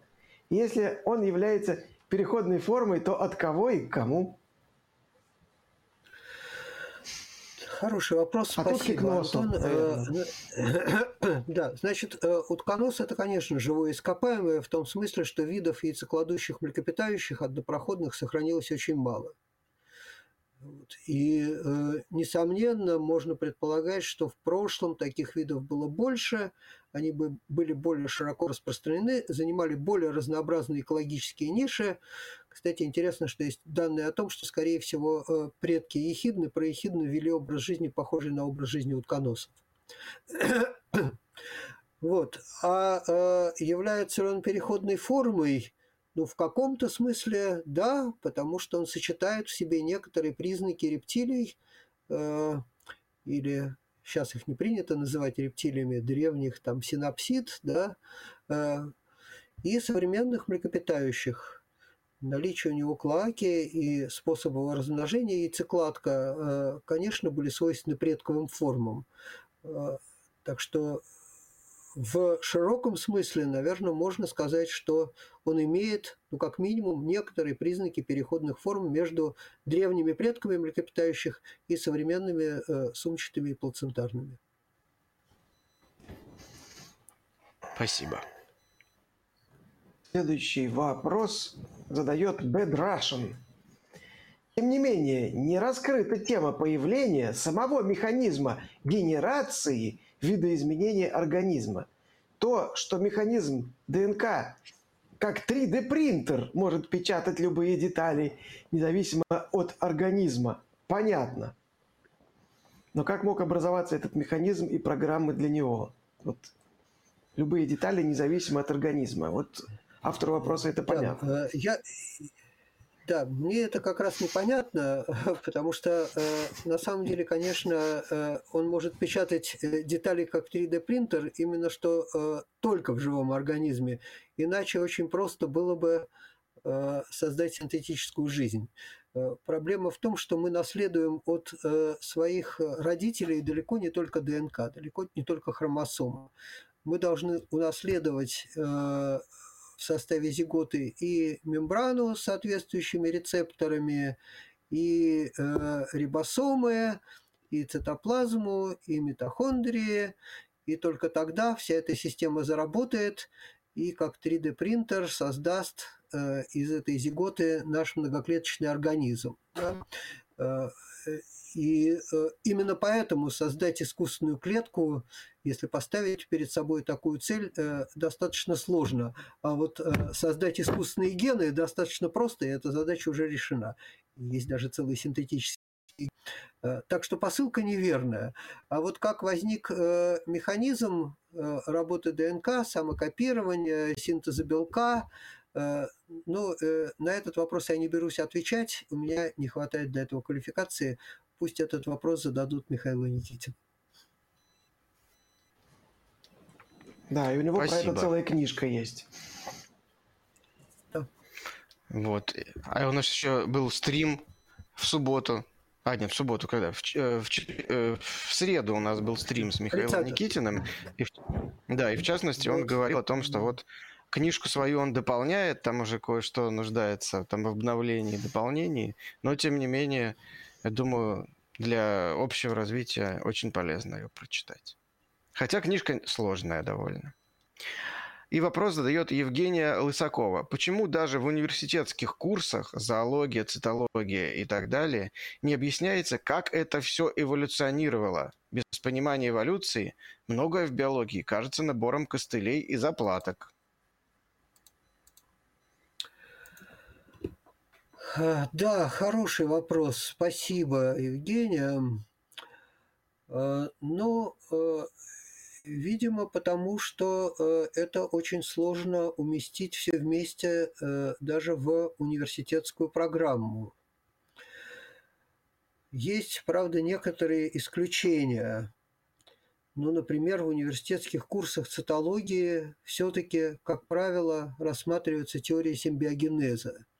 И, как правило, э, в университетских курсах, например, там в учебнике Албертса, э, биологии клетки объясняется, что митохондрии, хлоропласты – это бывшие бактерии, хотя на таком довольно э, примитивном это уровне там рассматривается, но все-таки представления об этом какие-то даются.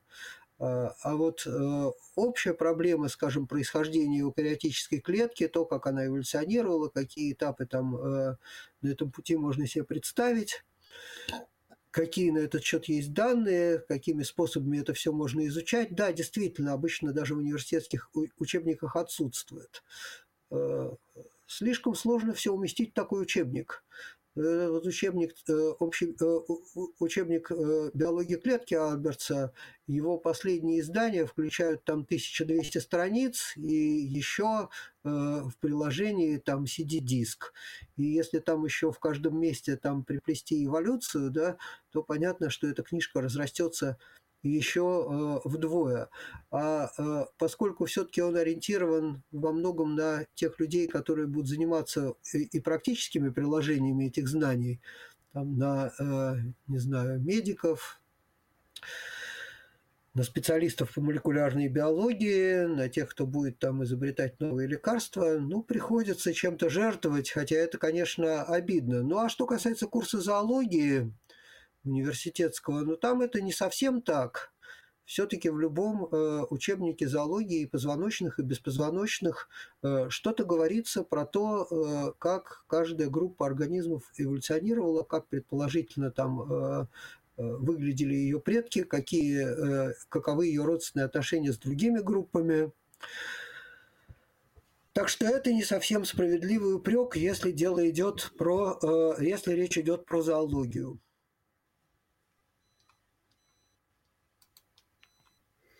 Спасибо.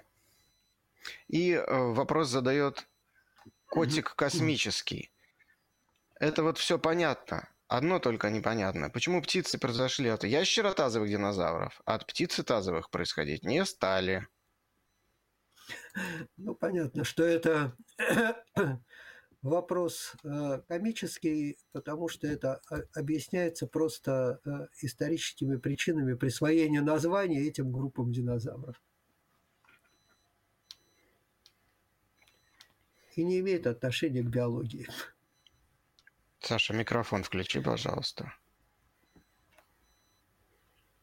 Ну да, я как раз сказал, что когда обозвали их птицетазовыми, кто же знал, что они, птицы от ящеротазовых произойдут?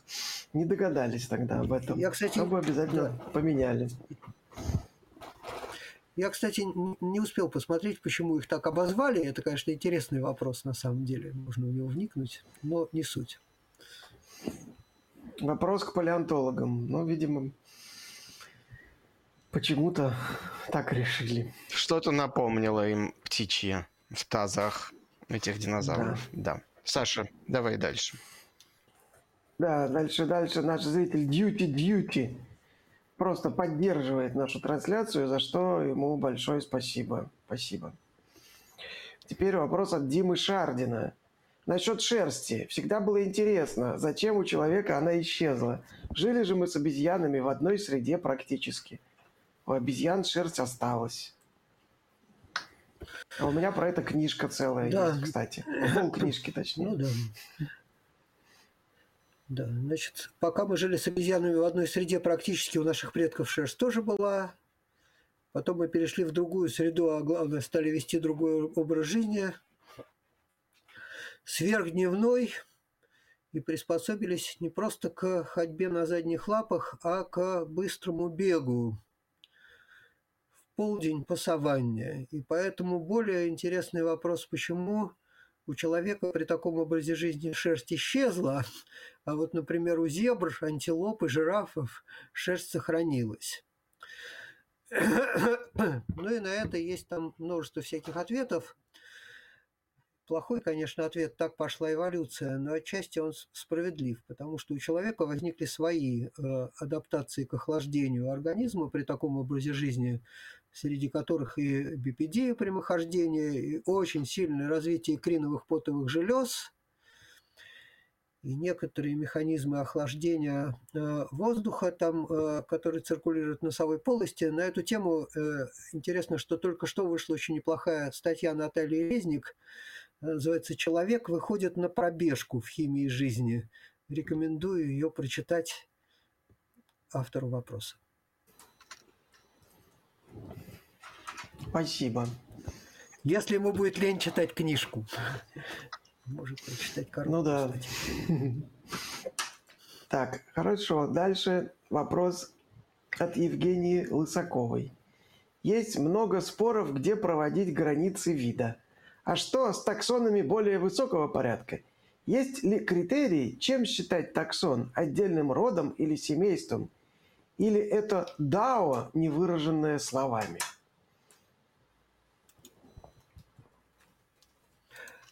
Спасибо большое, Евгения, за этот вопрос. Может быть, э, традиционные систематики, к которым я... Другие традиционные систематики, потому что я сам тоже себя отношу к систематикам старой школы по своей профессии, я как раз зоолог-систематик. Меня э, запинали бы ногами, но я отвечу, что это дао, которое нельзя выразить словами. Нет никаких объективных критериев э, рода, семейства, отряда или класса особенно когда мы говорим про разные э, группы организмов. Что такое род у насекомых, что такое род у растений, что такое род инфузории туфелька, э, парамециум, и что такое род хома, и почему все это род, а что-то друг, а что другое семейство, никто не объяснит из систематиков никак объективно. И поэтому современная систематика, кладистика не признает рангов. Она признает только клады. Спасибо. Так. И, и вопрос задает э, наш зритель Валентин. первый, который поддерживает стрим, спасибо вам, Валентин, и спрашивает, сколько гендеров из 354 способны дать новую ветвь человечеству? Видимо. А, я не знаю, что такое 354 гендера. Э, по-моему, 354 бывает только у грибов. Вот там это обычное явление. Там бывает сколько угодно полов и сложные системы спаривания между ними. Ну а на, про новые ветви человечества я уже ответил на этот вопрос. На мой взгляд, нисколько. Дивергентная эволюция угу. э, вида Homo sapiens в будущем очень маловероятна. Ага. И еще один вопрос от нашего зрителя Trinket Lipslams. Какими формами следует mm-hmm. считать выведенных, выведенных людьми какими формами следует считать выведенных людьми породы животных, а, выведенные людьми, наверное, породы животных, собак, кошек, голубей и так далее.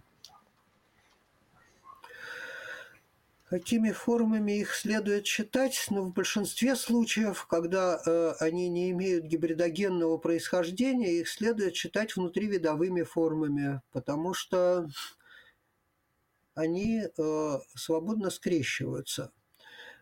И, по крайней мере, пока они не дали э, каких-то новых изолированных популяций в дикой природе, даже э, Тойтерьера и Сенбернара приходится считать представителями одного вида.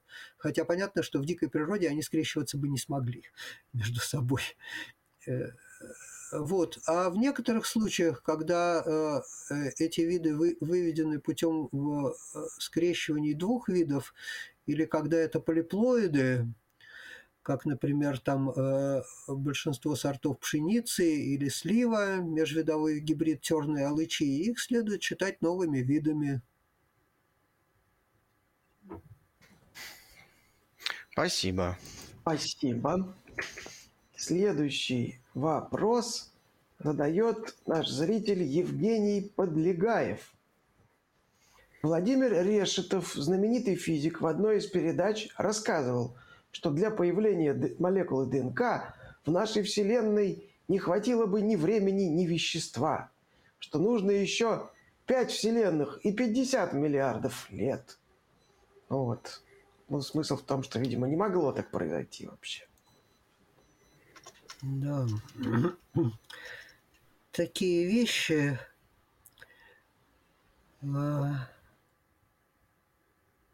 Тимофей Фрисовский, наш известный э, эволюционист,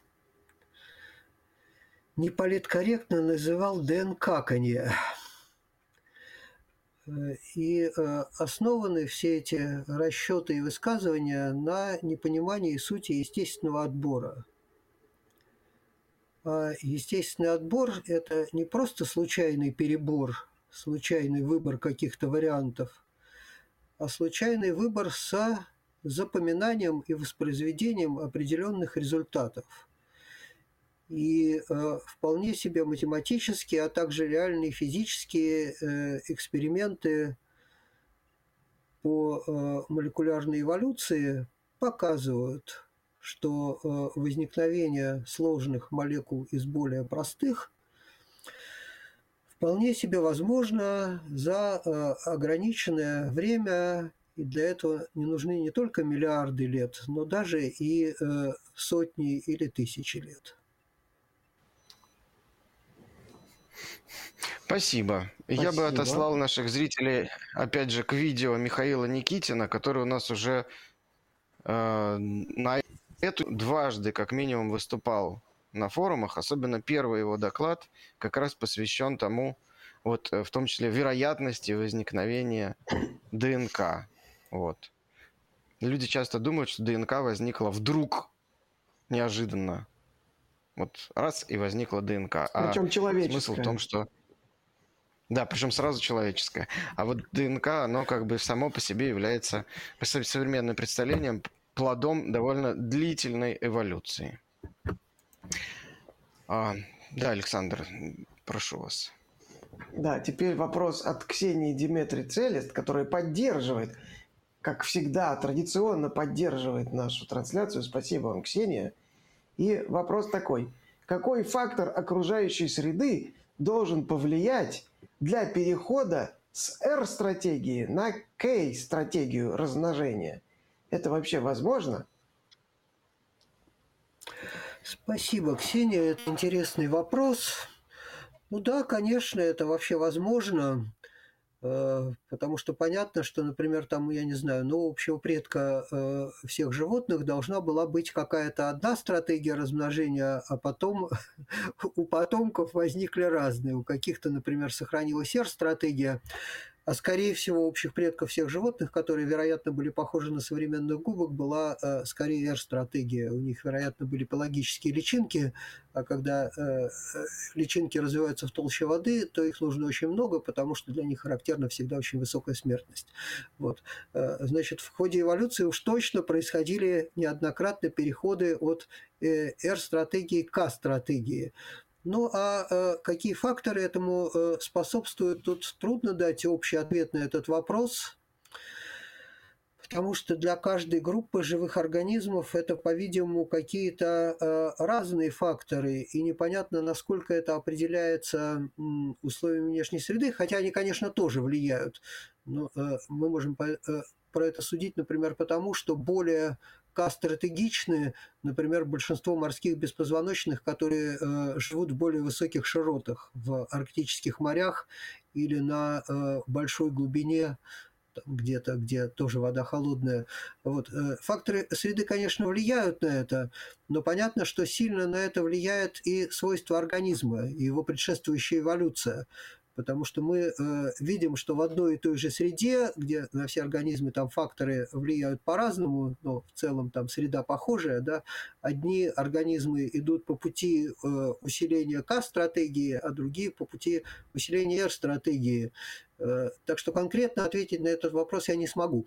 Э, я только хочу заметить в конце, что не бывает чистой РК-стратегии, чистом виде э, R-стратегия – это э, только размножение и отсутствие какой-либо продолжительной жизни, жизни, а К-стратегия – это вечная жизнь без размножения. Да? Э, и все организмы в какой-то степени сочетают обе стратегии, иногда очень причудливым образом.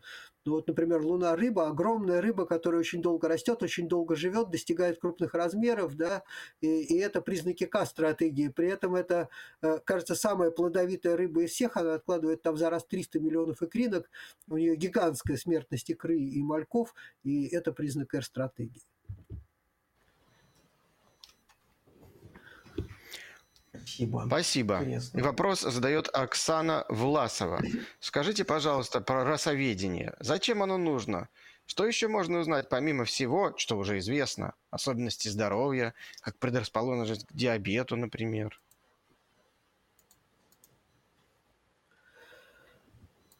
Да, э, спасибо за вопрос. Э, Ну, э, с одной стороны, конечно, рассоведение нужно, как и э, любая область науки, для того, чтобы генерировать новые знания, познавать что-то новое, удовлетворять любопытство ученых за государственный счет, потому что в этом суть науки. А, а какое практическое применение эти знания получат, э, мы часто не можем предсказать. Э, во многих случаях нам э, это сейчас неведомо, и то, что нам сейчас кажется бессмысленным с практической точки зрения, то, что нам кажется чисто фундаментальными какими-то знаниями, которые не имеют практического значения, через 10, 20 или 30 лет внезапно оказываются очень практически значимыми. Но да, в самом вопросе, конечно, содержится ответ.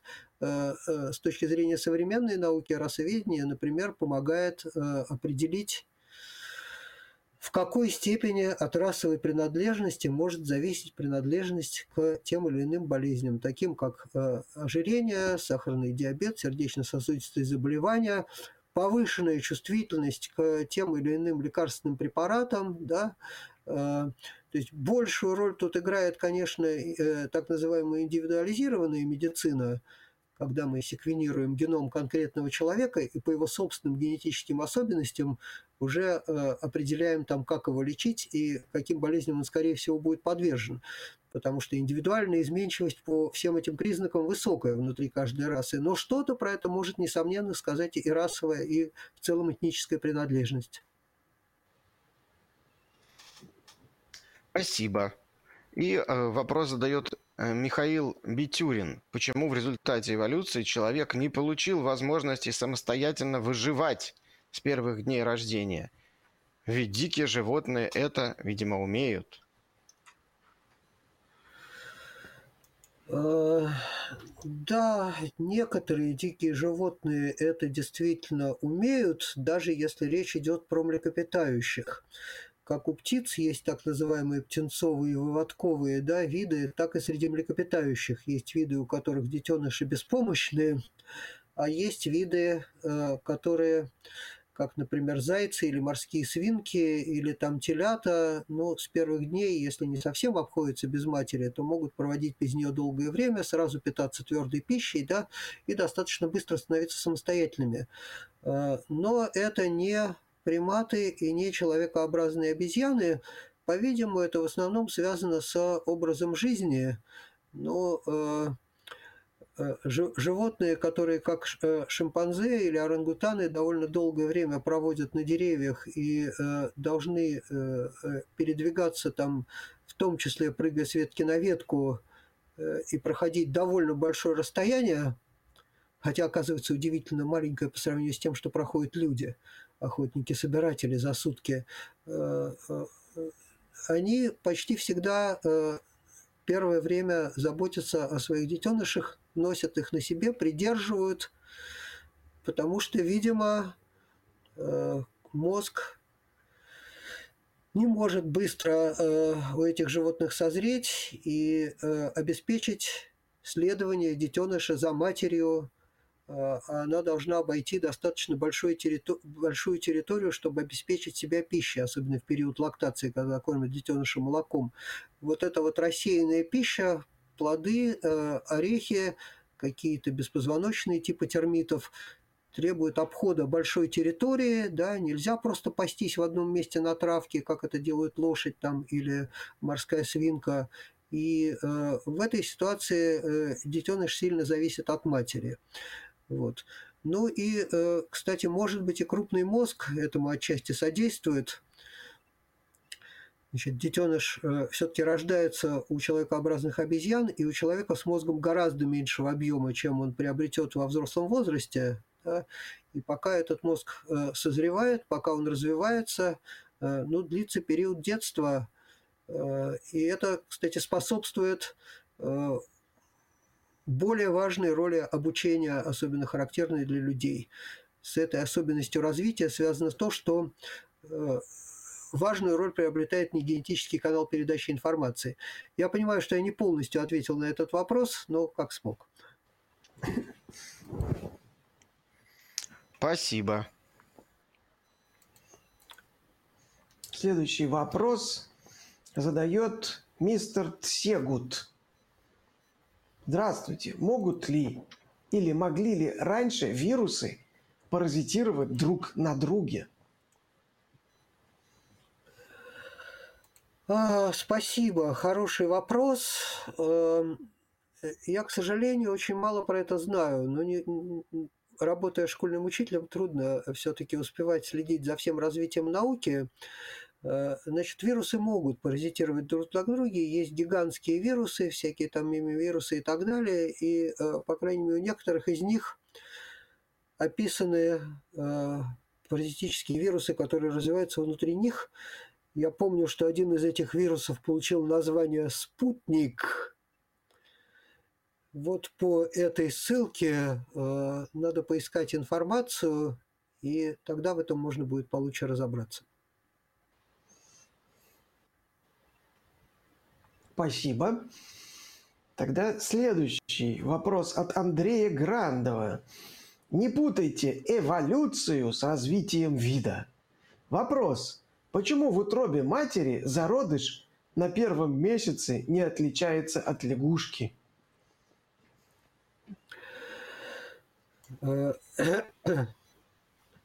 Э, да, не надо путать эволюцию с развитием вида, потому что развитие вида – это один из вариантов эволюции. Эволюция э, происходит внутри вида, связана с развитием вида. Один из этапов – это видообразование. И что здесь с чем не надо путать, поэтому непонятно. Э, а почему э, зародыш в течение первого месяца развития в утробе матери не отличается от лягушки, я не знаю, потому что это просто неправда. Зародыш человека на любой стадии развития в утробе матери отличается от любого другого организма и прежде всего своим геномом. Но э, по своей морфологии, конечно, на определенном этапе развития который называется «У позвоночных фарингула». Э, зародыши всех позвоночных более сходны между собой. Похожи они на этой стадии скорее не на лягушку, а на рыбку, да, и на этой стадии закладывается план э, строения позвоночных. Хорда, нервная трубка, жаберные щели, довольно длинный хвост. Э, но э, а почему вот э, в ходе развития наблюдается рекапитуляция, то есть повторение признаков э, предков, это довольно долгая и сложная история, но если отвечать на нее кратко, потому что мутации на ранних стадиях развития имеют меньше шансов сохраниться, которые проявляются на ранних стадиях развития, они имеют гораздо меньше шансов сохраниться, чем те, что проявляются на поздних стадиях. А вот на этой стадии фарингулы, видимо, действуют такие гены, которые имеют наиболее сложные взаимосвязи между собой, и их труднее всего перестроить.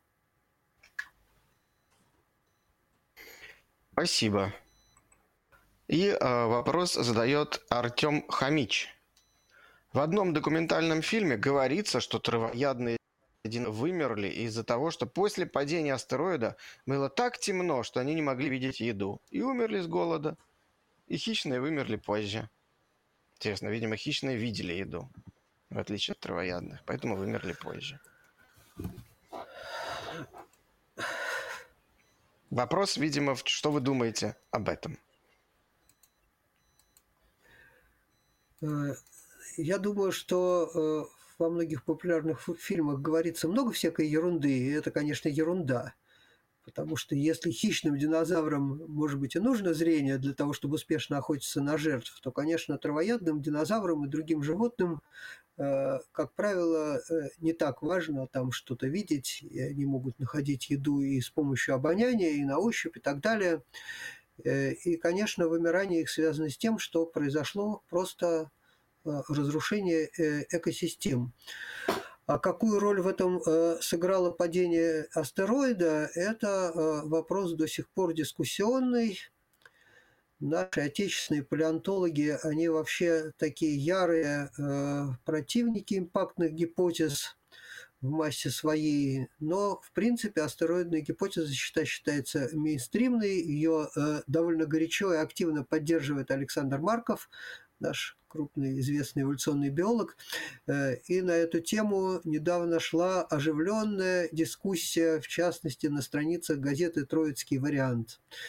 И там можно э, ознакомиться с доводами сторонников и противников астероидной гипотезы. Ну, Александр, разреши мне сказать пару слов. Я, наверное, скажу, что, во-первых, у нас была не только дискуссия на странице э, Троицкого варианта, у нас на форуме была дискуссия на этот счет между, так, между Поповым и э, Саш. Кто выступал как раз с другой стороны? Ну, у нас, ладно. Я, э, этот самый, господи, была, в общем, дискуссия. Ладно, не важно. Дискуссия была. Да, была дискуссия. Вот. И только что на форуме, состоявшемся буквально там э, две недели назад, у нас было отдельное выступление Дмитрия Соболева, АК «Упоротый палеонтолог», э, на тему э, вымираний вообще. И он там и про динозаврам прошелся, и по другим различным вымираниям. В общем, на эту тему материалов действительно много. Вот. Ну и я, насколько понимаю, все-таки все сходятся, что да, астероид поучаствовал, но не только он был причиной. И кроме Фридман, того, сам астероид вызвал... Ой. А, а Фридман, да. Или не Фридман был. Да, Фридман. Или это было не про, Фридман, не да. про это? Не Ой, про, не про... ладно, не- неважно. Неважно, у нас была дискуссия на эту тему. И там был Ярослав Попов против Бориса Жукова. Все, я вспомнил. А, все, да. Вот. Мгм. Да. Вот. И, в общем... И, Жук- э, и Жуков был против астероида, да? По-моему, да.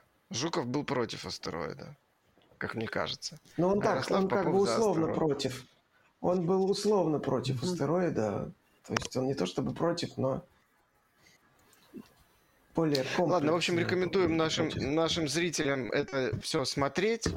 И переходим к следующему вопросу, который задает Евгений, который поддерживает наш стрим. Спасибо вам, Евгений, спрашивает. А что вы думаете о теории перенесения жизни из космоса, так называемой панспермии? Я, пользуясь случаем, сразу скажу, что у нас тоже был доклад целый на эту тему Михаила Никитина.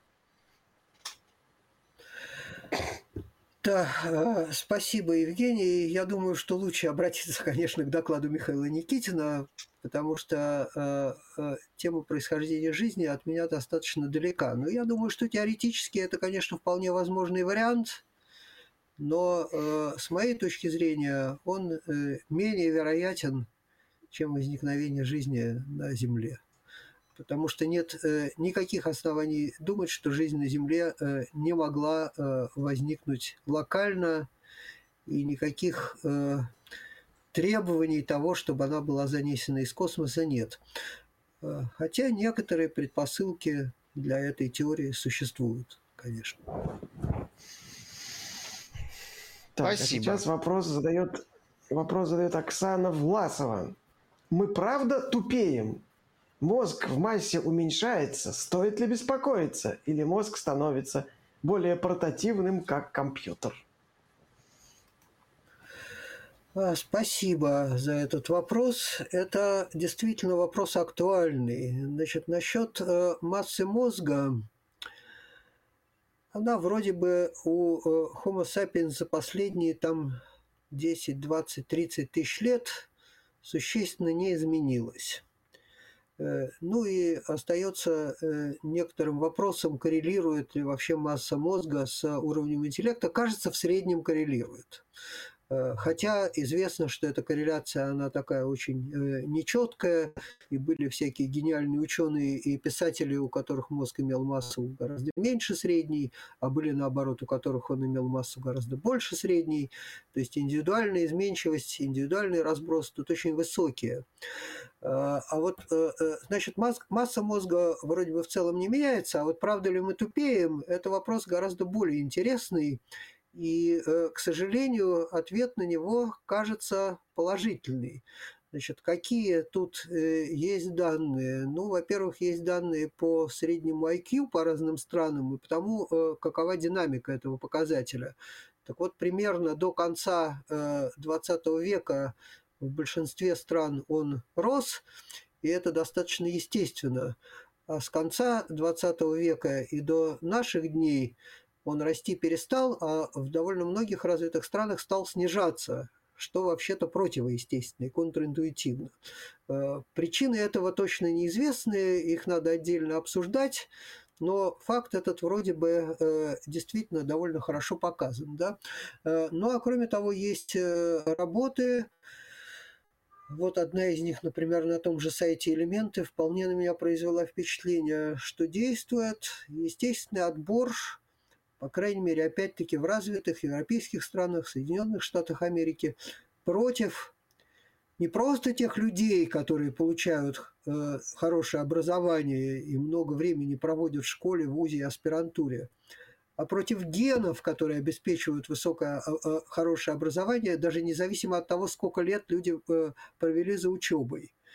Ну и э, это, конечно, должно вызывать э, некоторое беспокойство, потому что если вектор этого отбора сохранится на длительное время, то это э, может привести к некоторому снижению среднего уровня интеллекта в популяциях, э, что вряд ли, в общем, пойдет, с моей точки зрения, на пользу человечеству. Спасибо. Спасибо. А теперь вопрос от Кепиной Ольги. Это не миф, а ваш Дарвин утверждал. число промежуточных и переходных звеньев между всеми живущими ныне и угасшими видами должно было быть непостижимо велико.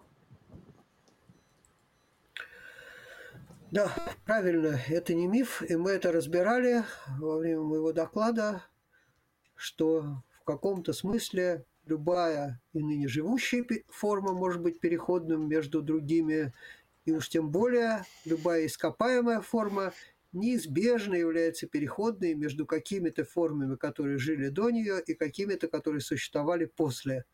Так что их число действительно непостижимо велико. Спасибо. Вопрос задает Алекс Павлов. А, что вы мне рассказали про внутривидовые изменения? Переход – это как при смерти в птичек превращаются. И объясните мне, как появился человеческий глаз и почему у осьминога другой глаз. Ну да, это мы тоже обсуждали во время моего выступления, что э, нам трудно непосредственно изучать макроэволюцию, и поэтому она нам кажется более непостижимой. Но э, присмыкающие, из присмыкающихся возникли птицы точно тем же самым путем, каким э, появляются внутри видовые формы. Просто для этого требуется гораздо больше времени.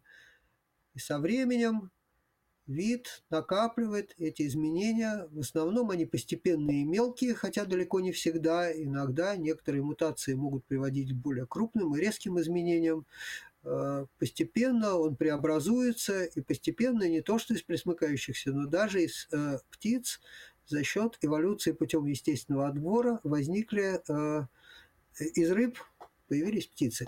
Вот. А, а что касается глаза человека, ну да, то же самое, постепенно эволюционировали глаза, и у осьминога они, естественно, другие, потому что э, осьминог относится к совсем другой эволюционной ветви – но замечательно, что у всех предков, по крайней мере, билатерально-симметричных животных, кстати, и медуз, книдарий, э, у всех этих общих предков уже были какие-то глаза. И э, если наши э, глаза и глаза осьминога имеют разное происхождение, то наши фоторецепторы, хотя они тоже очень разные, имели общий предковый фоторецептор.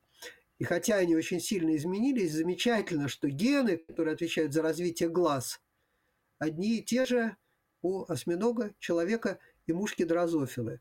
Они э, одинаковы до такой степени, что если ген человека встроить в организм, э, э, ген, который отвечает за развитие глаз у человека, встроить в организм мушки и заставить его экспрессироваться, например, где-нибудь в ноге, то у мушки на ноге вырастет глаз под влиянием человеческого гена. Только глаз этот будет, конечно, мушиный, а не человеческий. Вот. И э, это удивительный факт, который говорит, во-первых, об обществе происхождения животных э, и о том, что э, глаза развивались эволюционным путем. Спасибо. Арсений Енин задает э, вопрос. Как произошли сложнейшие жизненные циклы паразитов, вроде печеночного сосальщика, с несколькими промежуточными хозяевами, со сменой четырех разных, не похожих друг на друга поколений. Наверное, имеется в виду стадий, а не поколений. Э, спасибо, Арсений. Это хороший вопрос. Нет, здесь имеется в виду именно поколение, потому что у печеночной двустки сменяются поколения э, гермафродитных червей, потом они дают личинку мироцидий, и это личинка следующего поколения спороцист, потом бывает еще поколение спороцист, дальше поколение редий, потом Реди рождают, они же родящие циркарии, и из них снова развиваются э, поколения гермафродитных червей. Это тот редкий случай, когда в жизненном цикле многоклеточных животных сменяется именно три или четыре поколения. Э, так что задающий вопрос абсолютно прав. Э, ну, как возникли? Ну, э, понятно, постепенно. Сначала, вероятно, у э, трематод, к которому относится печеночный сосальщик, был один хозяин, и, скорее всего, это был брюхоногий моллюск, и туда проникали их э, какие-то стадии и освоили существование в этом моллюске. Ну а потом, чтобы увеличить вероятность э, размножения, у них возникла вероятность заражения хозяев, у них возникло размножение на такой вот паразитической стадии. По-видимому, это партеногенез, да, спороцисты размножаются партеногенетически, и появились личинки. Ну а как возникло там следующее поколение редий, почему оно тоже там существует в этом хозяине, Э, я ответить не могу и не думаю, что кто-то может, что что-то про это, по этому поводу точно известно. Вот. Ну, постепенно, постепенно э, возникло вот такое вот размножение сначала на э, стадии спороцист, ну а потом вот их личинки, этих спороцист, тоже освоились внутри улитки и тоже э, приобрели способность к размножению Э, видимо, отчасти это все неотенические формы. Как-то так. Спасибо. Я предлагаю сейчас э, сделать несколько объявлений. Мы приближаемся, так сказать, к рубежу 2 часа, и я хочу еще раз э, призвать наших дорогих зрителей, ну, то есть, во-первых, прежде чем призвать, поблагодарить всех тех, кто нас смотрит, тех, кто подключился к этому стриму и смотрит такой вот научно-популярный контент. А, если вы почему-то не подписаны на канал Лаборатория научных видео, который вы сейчас смотрите, подпишитесь. На этом канале такие стримы приходят, происходят регулярно, а, возможно, даже два раза в неделю. Не всегда, но часто два раза в неделю. А если вы подписаны на этот канал и смотрите сейчас этот стрим, не забудьте поставить лайк. Я сейчас еще раз смотрю. Сейчас, конечно, соотношение получше стало. Смотрят 330, а и почти 300 поставили лайк. Но все-таки разница чуть меньше 10%. Поставьте лайк. А, а если вы, вам совсем нравится то, что вы смотрите, и хотите, чтобы этого было больше и лучше, то вы можете и поддержать этот стрим с помощью ссылки, которая находится в закрепе чата, или же вообще подписаться на спонсор Boosty и Patreon и поддерживать а, проект лаборатории научных видео регулярно. А сейчас я хочу попросить Александра кратко э, рассказать, что ждет нас э, в ближайшие дни на наших YouTube-каналах. Да, очень кратко. Если кратко, то завтра будет новость недели в моем исполнении для подписчиков на спонсор Boosty и Patreon е. Вот, в среду, 6 сентября, э, на канале Лаборатории научных видео мы ждем лекцию археолога Ивана Семьяна про экспериментальную археологию. Он знает эту тему хорошо. Это будет в среду 6 сентября. В четверг, 7 сентября, на канале Антропогенеза выйдет первое выступление с форума «Ученые против мифов. Тихо идут раскопки», который был совсем недавно, в августе. Выступление Максима Лебедева «Кто подделал гробницу Тутанхамона? Бюст Нефертити и подпись Хеопса». Это будет в четверг, 7 сентября в 19.00 в пятницу для наших подписчиков на спонсоре «Будьте Патреоне». Десятый выпуск лекции Александра Бутягина «История вещей». Называется он «Стакан». А в субботу мы значит, ждем по скриптум доклада астрофизика Сергея Пилипенко, пытаясь объять необъятное, к чему ведут попытки понять устройство Вселенной. Это будет на канале Лаборатории научных видео. Вот что ждет нас в ближайшую неделю, друзья. Ну, а если э, вам понравилось общение сегодняшней трансляции, там я смотрел, что там было довольно активно, вы можете присоединиться к нашему телеграм-чату и продолжить общение там. И там, кстати говоря, э, некоторые наши докладчики присутствуют, и с ними тоже можно пообщаться. И э, вопрос, который задает наш зритель Тринкет Липслумс, который уже задавал неоднократно сегодня вопросы. Стоит ли пытаться сохранить вымирающие виды животных? Ведь раз они вымирают, значит в плане эволюции это тупик.